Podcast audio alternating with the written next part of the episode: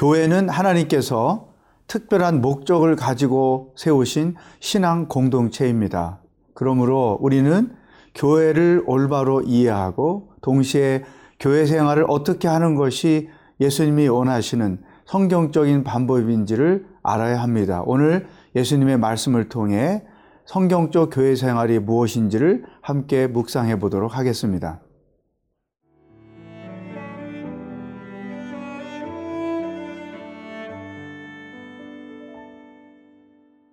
마가복음 3장 20절에서 35절 말씀입니다.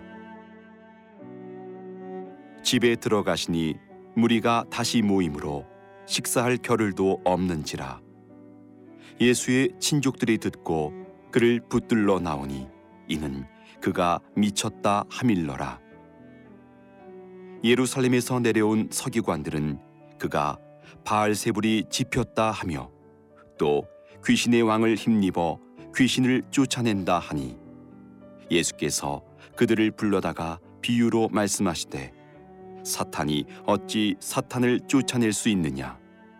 또 만일 나라가 스스로 분쟁하면 그 나라가 설 수 없고 만일 집이 스스로 분쟁하면 그 집이 설 수 없고 만일 사탄이 자기를 거슬러 일어나 분쟁하면 설 수 없고 망하느니라 사람이 먼저 강한 자를 결박하지 않고는 그 강한 자의 집에 들어가 세간을 강탈하지 못하리니 결박한 후에야 그 집을 강탈하리라.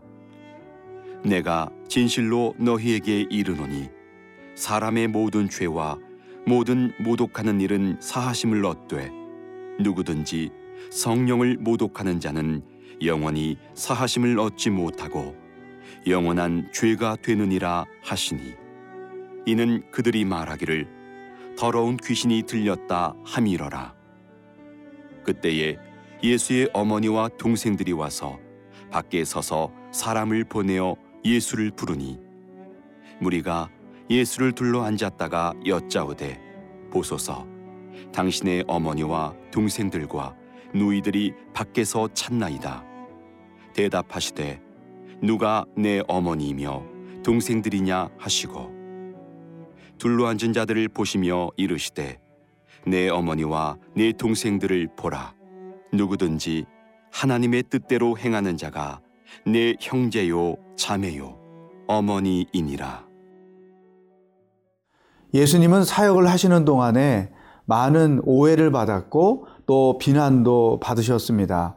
메시아로서의 사명을 수행하시는데 마땅히 따라올 수밖에 없는 그러한 현상들이었죠. 근데 오늘 본문 말씀에 보면 두 부류가 예수님을 비난하는 소리를 들을 수가 있습니다. 그 첫 번째 21절에 보면 예수의 친족들이 듣고 그를 붙들어 나오니 이는 그가 미쳤다 함이러라.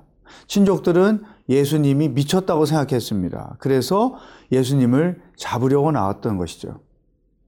가족들, 친족들이 예수님을 미쳤다고 생각할 때 당사자이신 예수님은 그 마음에 얼마나 큰 부담이 되었을까 생각이 듭니다. 또 한 가지 22절에 보면 예루살렘에서 내려온 서기관들이 예수님을 이렇게 비난을 했습니다. 그가 바알세불이 집혔다 하며 또 귀신의 왕을 힘입어 귀신을 쫓아낸다.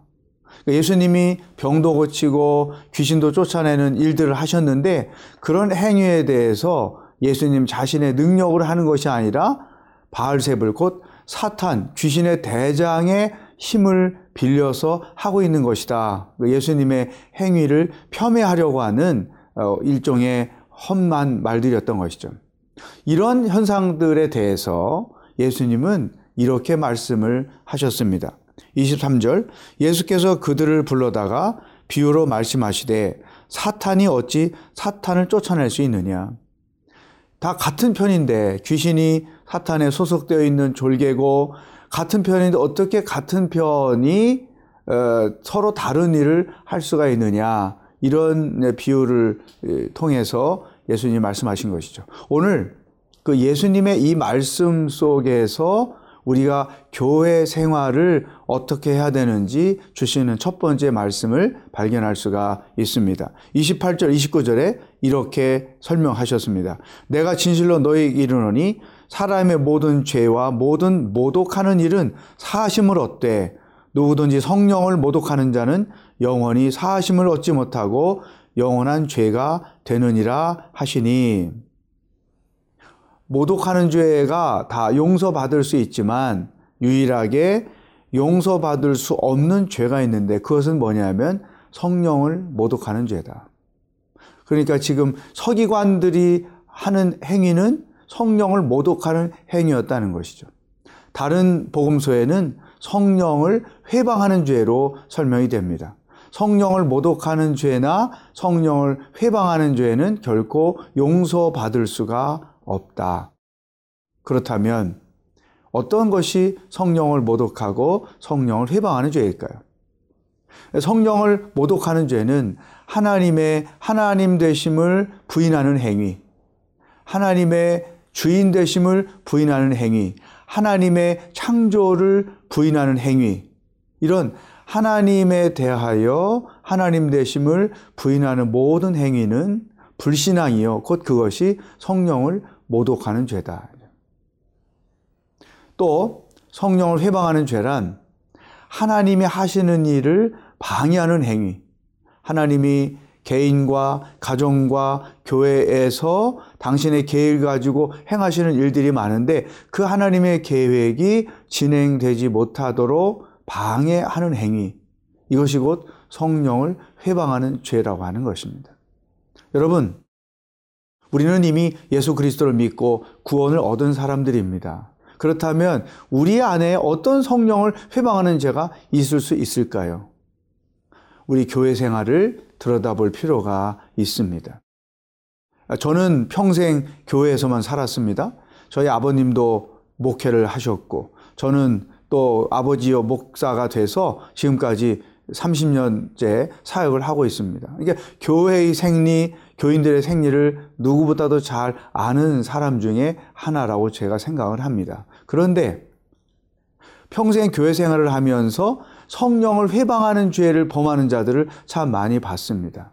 물론 그들은 자기 생각, 자기 신앙, 자기 경험, 자기 주관이 옳다고 판단했겠죠. 그래서 그와 같은 것들을 주장했는데 나중에 보면 그것이 하나님의 뜻을 거스리는 다시 말하면 성령을 회방하는 죄를 범하게 된 것이죠.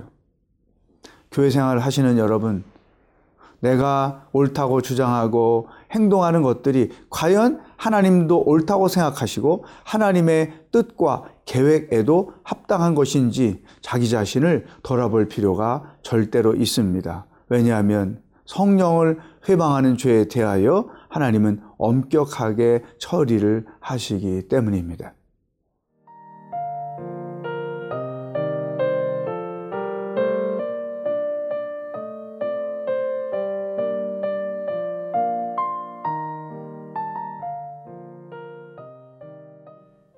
자, 교회 생활을 어떻게 해야 될 것인가?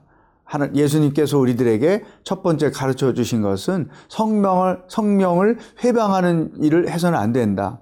하나님의 계획과 하나님의 뜻이 이루어지는 일을 방해해서는 안 된다. 배웠습니다. 두 번째, 교회 생활을 어떻게 할 것인가? 예수님의 말씀에서 우리가 발견되는 것이 있습니다.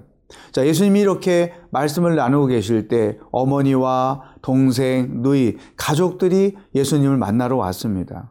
어, 주변에 있던 제자들이 예수님께 이 복을 했겠죠? 어머니와 동생들이 선생님을 만나러 왔습니다. 그랬을 때 예수님께서 뜻밖의 말씀을 하셨던 것입니다. 그 말씀이 곧 교회 생활을 어떻게 하는지에 대한 우리에게 주시는 말씀이 된 것이죠.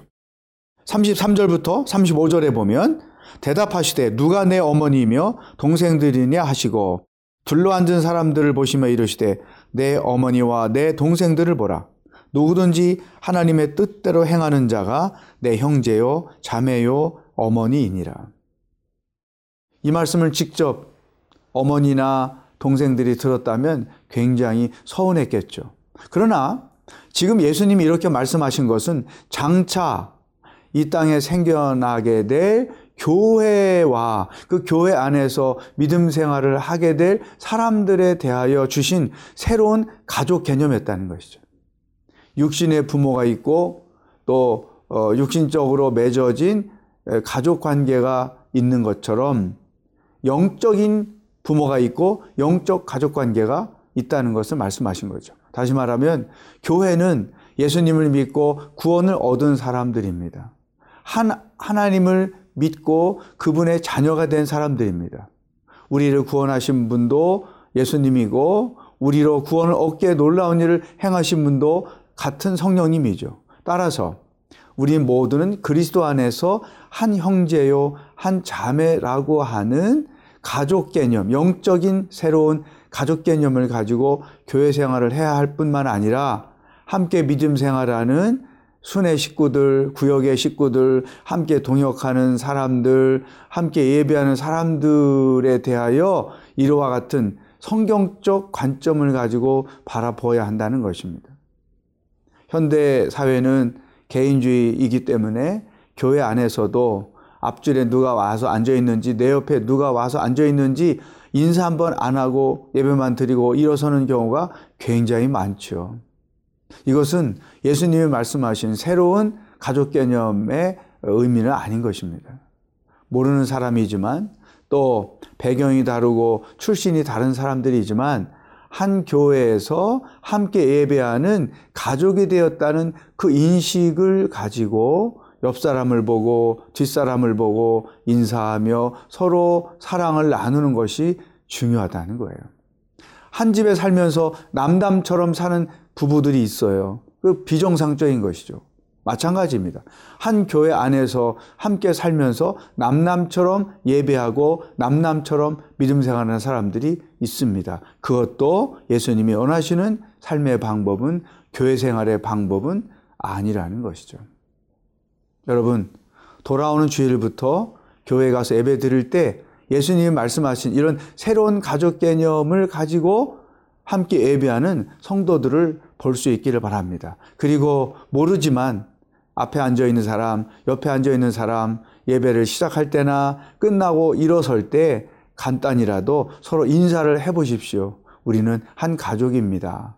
우리는 하나님의 동일한 자녀입니다. 이런 신가족 개념의 인식을 가지고 교회 생활을 해 갈 수 있기를 주의 이름으로 축복합니다. 기도하겠습니다. 하나님, 교회 생활을 하면서 하나님을 위한다는 일이 도리어 하나님을 하나님의 뜻을 거스리는 일이 되지 않기를 원합니다. 성령을 회방하는 어리석은 행위가 없기를 원합니다. 예수님께서 가르쳐 주신 새로운 가족 개념을 가지고 교회 생활을 행복하게 하는 사람들이 되도록 인도하여 주시옵소서. 오늘도 우리와 동행하실 주님을 기대하며 예수님의 이름으로 기도하옵나이다. 아멘.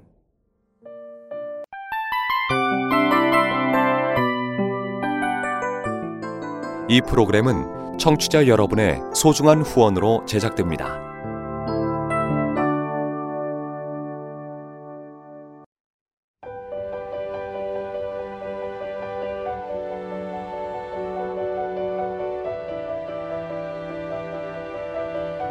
세상에는 수많은 교회들이 있지만 더 깊이 있는 말씀 강해를 찾기 위해 크기로만 교회를 선정하지 않습니다. 보다 좋은 영적 콘텐츠를 더 많이 나누기 위해 방송비를 받지 않습니다. 1년 365일 복음만 전하고 싶어서 우리는 광고를 하지 않습니다. 온누리의 복음을 땅끝까지 CGN TV와 함께 땅끝 성교사가 되주세요